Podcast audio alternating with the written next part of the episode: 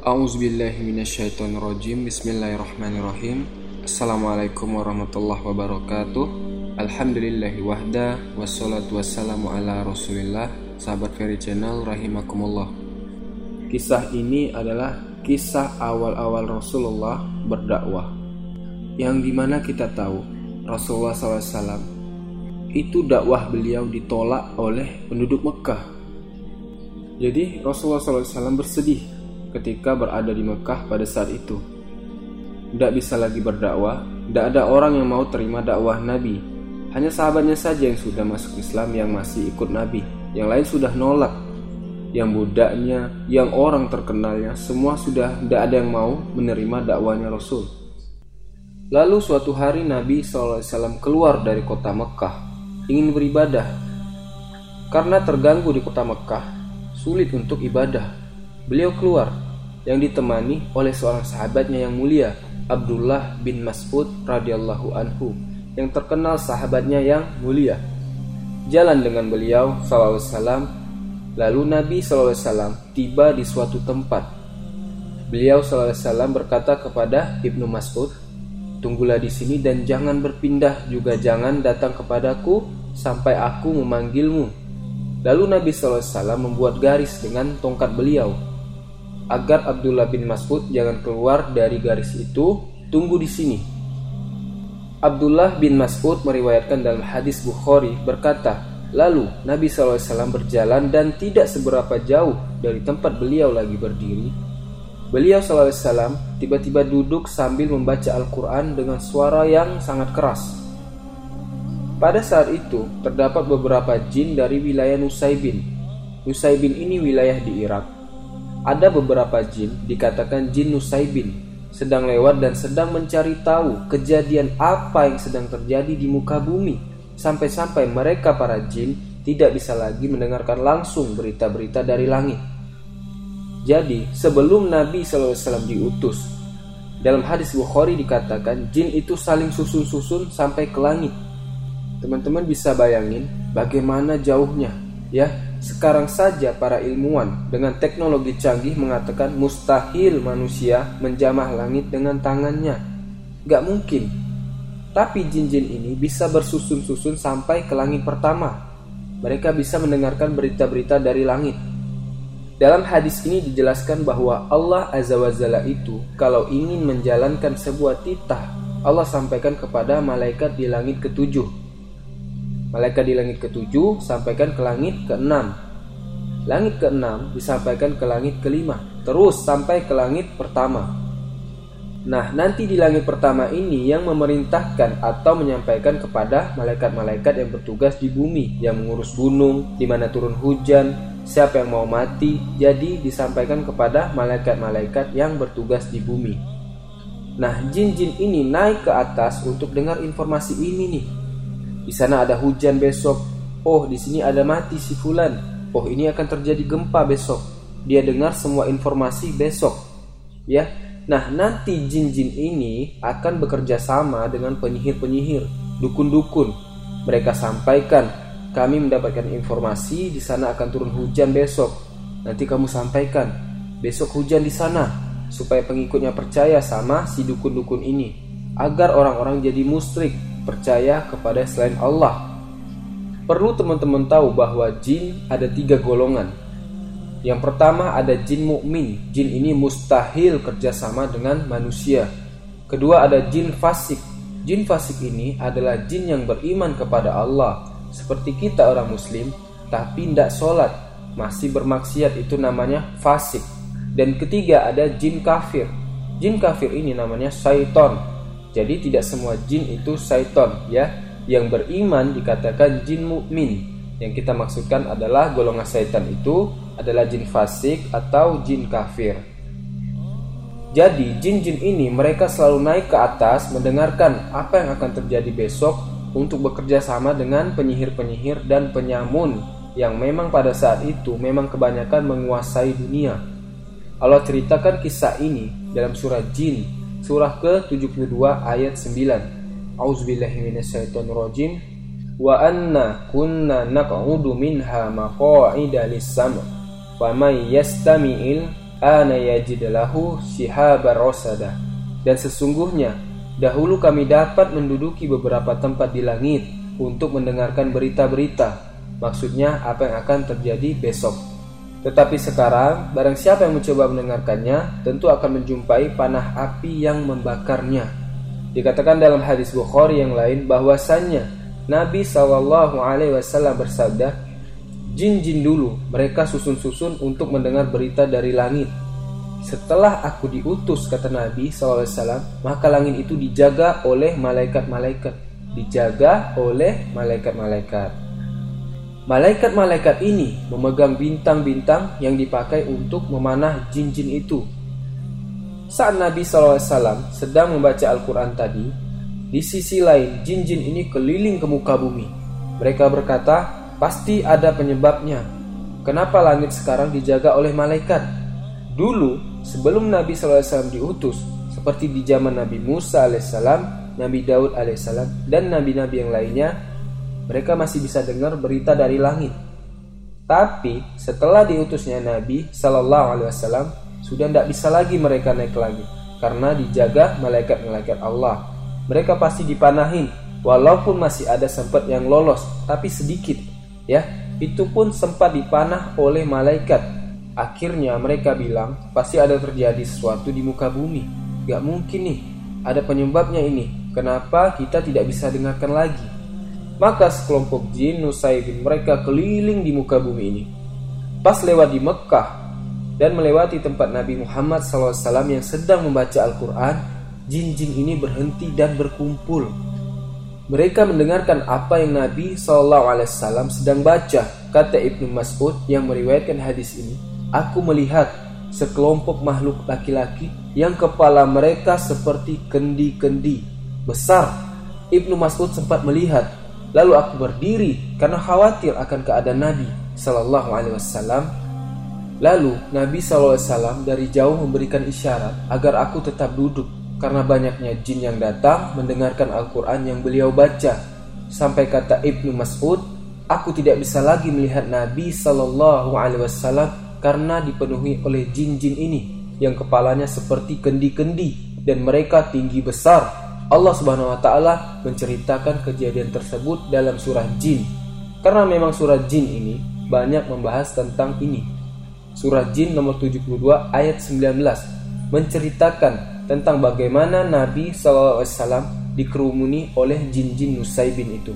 Auzubillahiminasyaitonirrojim wa annahu lamma qama Abdullahi yad'uhu kadu yakununa alaihi libada dan bahwasanya sewaktu hamba Allah Muhammad sallallahu alaihi wasallam berdiri hendak menyembahnya dengan membaca Al-Qur'an hampir-hampir saja jin-jin itu mendesak untuk mengerumuninya.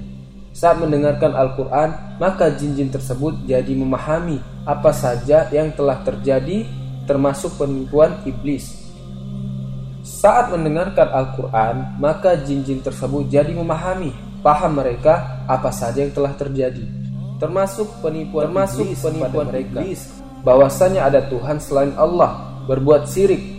Lalu jin yang mendengarkan Al-Quran ini mulai mendakwahi jin-jin lain. Didakwahi itu dan dia mengajak agar jin-jin bisa ikut dengannya ke jalan yang benar. Jadi teman-teman iblis itu adalah dari golongan jin ya.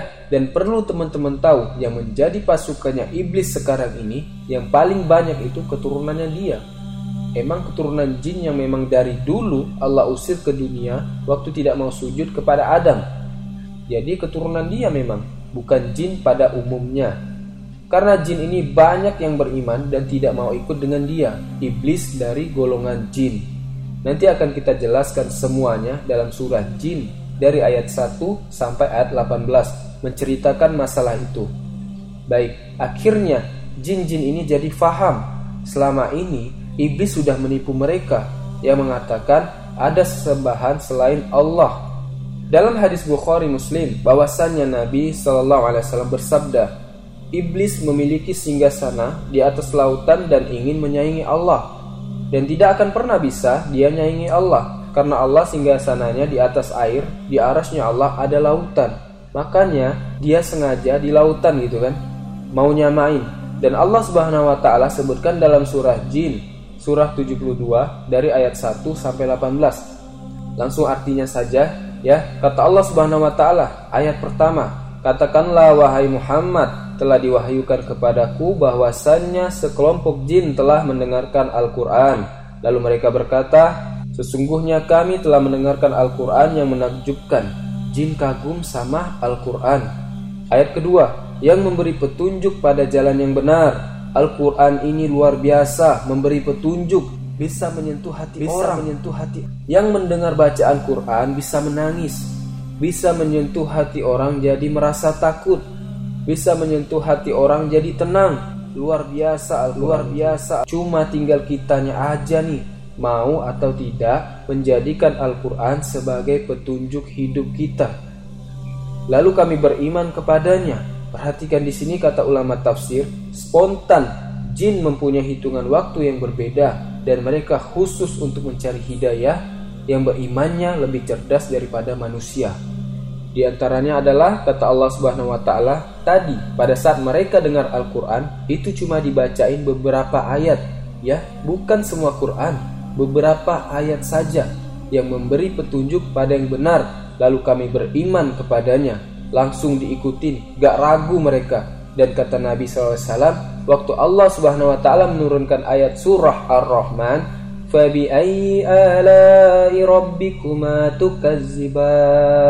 Lalu, nikmat apa lagi yang kalian mau dustakan?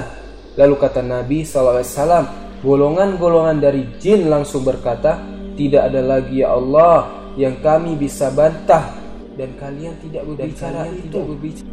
Kata Nabi SAW kepada manusia, kalian tidak berbicara itu. Jin spontan takut kepada Allah Azza wa Jalla. Lalu dikatakan, dan kami sekali-kali tidak akan menyekutukan seorang pun dengan Tuhan kami. Ayat ketiga, dan bahwasanya maha tinggi kebesaran Tuhan kami. Jin-jin ini memuji Allah Azza wa Jalla, mengakui itu. Dia tidak beristri dan tidak pula mempunyai anak. Ayat keempat, dan bahwasanya orang yang kurang akalnya dari kami, maksudnya adalah iblis, jin-jin ini mengatakan wakana yakulu safihuna, orang bodoh dari kami, iblis, yakulu allallahi satato. Dia mengatakan tentang Allah perkataan yang melampaui batas, bahwasanya Allah punya istri dan punya anak. Kata ulama tafsir, keyakinan Nasrani itu murni dari iblis, bahwasanya Allah punya istri dan punya anak maka di sini dibongkar oleh para jin. Dulu yang nyebarin berita itu adalah iblis dan itu orang bodoh dari kami. Jin yang berkata tentang iblis. Baik, ayat kelima. Dan sesungguhnya kami mengira, kata jin-jin ini, bahwa manusia dan jin sekali-kali tidak akan mengatakan kepada Allah perkataan yang dusta. Kata ulama tafsir, yang dimaksud adalah, jadi jin-jin ini mereka masih polos, mereka nggak tahu. Jadi pada saat iblis mengatakan Allah itu punya anak, punya istri gitu kan, banyak yang jin-jin tahu. Oh ya mungkin ya, iblis lebih tahu. Mereka jadi ikut-ikutan saja. Maka yang terjadi, jin-jin ini mengatakan dan sesungguhnya kami mengira, kami gak sadar iblis berani bohong dengan Allah bahwa manusia dan jin tidak sekali-sekali mengatakan dusta kepada Allah. Ayat ke-6 Dan bahwasanya ada beberapa orang laki-laki di antara manusia yang meminta perlindungan kepada beberapa laki-laki dari jin. Maka jin-jin itu menambah bagi mereka dosa dan kesalahan. Ayat ketujuhnya, dan sesungguhnya mereka jin menyangka sebagaimana prasangkaan kalian, wahai orang-orang kafir Mekah, bahwasanya Allah tidak akan mengutus lagi seorang rasul Ayat ke-8 Dan sesungguhnya kami mencoba mengetahui rahasia langit Maka kami mendapatinya penuh dengan penjaga yang kuat dan panah-panah api. Ayat ke-9 Dan sesungguhnya dahulu kami dapat menduduki beberapa tempat di langit Untuk mendengarkan berita-beritanya. Tetapi sekarang barang siapa yang mencoba mendengarkannya Tentu akan menjumpai panah api yang mengintai dan membakarnya Ayat ke-10 Dan sesungguhnya kami tidak mengetahui dengan adanya penjagaan itu Apakah keburukan yang dikehendaki oleh Allah di bumi Atau memang Allah menginginkan bagi mereka kebaikan Jadi sudah tidak ada lagi informasi Sudah tidak bisa tahu Sampai ulama tafsir mengatakan termasuk malaikat-malaikat yang ada di langit itu lusa nggak tahu akan terjadi apa. Allah instruksikan per hari mereka tidak tahu sama sekali. Apalagi ada manusia yang mengaku tahu hal gaib, padahal sudah jelas jin saja tidak tahu hal gaib. Paham ya? Ayat ke-11, sesungguhnya di antara kami ada orang-orang yang soleh. Ini adalah jin-jin mukmin tadi yang tidak akan kerjasama dengan manusia dan ada pula yang tidak demikian halnya, fasik dan kafir. Kami menempuh jalan yang berbeda-beda seperti manusia. Dan di sini ulama tafsir mengatakan ayat-ayat surah jin sudah cukup sebenarnya bagi setiap manusia sampai situ. Jangan lagi dalamin alam jin, gak perlu. Bagaimana mereka menikah, mereka tinggal di mana, seperti apa kehidupannya, gak perlu kita dalamin itu. Cukup kita tahu ada makhluk namanya jin, sudah selesai. Kemudian ayat 12 dan sesungguhnya kami mengetahui bahwasanya kami sekali-kali tidak dapat melepaskan diri dari kekuasaan Allah. Perhatikan ayat ini luar biasa. Para jin berkata, dan sesungguhnya kami mengetahui bahwasanya kami sekali-sekali tidak akan melepaskan diri dari kekuasaan Allah di bumi, dari muka bumi, dan kami tidak bisa lari darinya. Hanya dengan bacain ayat Quran, jinnya bisa mati itu kalau lagi di rukiah. Kepanasan teriak-teriak jinnya ya. Ayat 13 dan sesungguhnya kami tatkala mendengar petunjuk Al-Quran kami beriman kepadanya spontan. Barang siapa yang beriman kepada Tuhannya maka dia tidak akan takut akan pengurangan pahala dan tidak akan takut juga akan penambahan dosa dan juga kesalahan. Ayat ke-14 Dan sesungguhnya di antara kami ada orang-orang taat Dan ada pula orang-orang yang menyimpang dari kebenaran. Barang siapa yang taat Maka mereka sesungguhnya Mereka itu telah memilih jalan yang lurus. Ayat 15 Adapun orang-orang yang menyimpang dari kebenaran Maka mereka menjadi kayu bakarnya neraka jahanam Wa na'udzubillah Ayat ke-16 Dan bahwasanya bila mereka berada pada jalan yang lurus tersebut Agama Islam mentaati apa yang diajarkan Nabi Sallallahu Alaihi Wasallam, benar-benar kata Allah, kami akan memberi mereka air minum yang segar dan rizki yang banyak. Kata ulama tafsir, di akhirat akan minum dari sungai yang ada di sorga. Ayat ke-17, dan kami coba mereka pada jalan yang lurus tadi. Dalam hidup akan ada cobaan-cobaan yang datang untuk meningkatkan kualitas iman kita, ya. Karena cobaan kalau datang kalau Allah sedang menguji antum pada satu cobaan, berarti Allah mau Anda dobrak keluar, cari jalan keluar dari masalah itu. Dan barang siapa yang berpaling dari Tuhannya pada saat cobaan sedang datang, malah dia tidak kembali kepada Allah Subhanahu wa taala, niscaya akan kami masukkan niscaya akan kami masukkan yang berat karena sesungguhnya cobaan itu untuk membuat kita lebih dekat kepada Allah Subhanahu wa taala. Ayat ke-18 yang terakhir dan sesungguhnya masjid-masjid itu kepunyaan Allah, maka janganlah kalian menyembah selain Allah di dalamnya. Setelah kejadian tersebut, maka jin dari Nusaybin spontan beriman kepada Nabi Sallallahu Alaihi Wasallam dan anehnya yang terjadi, perhatikan ya, ini langkah yang luar biasa dari para jin. Kadang-kadang mendahului manusia dari poin ini. Mereka pulang lalu mendakwahi kaumnya, langsung menjadi dai dakwahi apa yang mereka sudah dapatkan dan Allah menceritakan itu dalam surah Al-Ahqaf surah ke-46 ayat 29, 30, 31. Kata Allah Subhanahu wa taala dalam surah Al-Ahqaf ayat ke-29 dan ingatlah ketika kami hadapkan serombongan jin kepadamu wahai Muhammad yang mendengarkan Al-Qur'an Allah lah yang membuat mereka datang dan tak kala mereka menghadiri pembacaan Al-Qur'an itu mereka berkata Dengarlah dengan penuh perhatian, semua disuruh dengar. Mereka sepakat itu. Setelah mendengar bacaanmu wahai Muhammad, mereka pun kembali ke kaumnya untuk memberi peringatan, langsung berdakwah menyampaikan itu. Ayat ke-30, mereka berkata, Hai kaum kami, sesungguhnya kami telah mendengarkan kitab Al-Quran yang diturunkan setelah Musa, yang membenarkan kitab-kitab sebelumnya dan menuntun ke kebenaran dan jalan yang lurus. Ayat 31, Hai kaum kami, terima seruan orang yang menyeru kepada Allah dan berimanlah kepadanya. Seruan siapa? Seruan Nabi Muhammad sallallahu alaihi wasallam. Semoga video ini bermanfaat dan menambah keimanan kita. yang benar datangnya dari Allah dan yang salah dari saya sendiri. Subhanakallahumma bihamdika asyhadu an la ilaha illa anta astaghfiruka wa atubu ilaik. Assalamualaikum warahmatullahi wabarakatuh.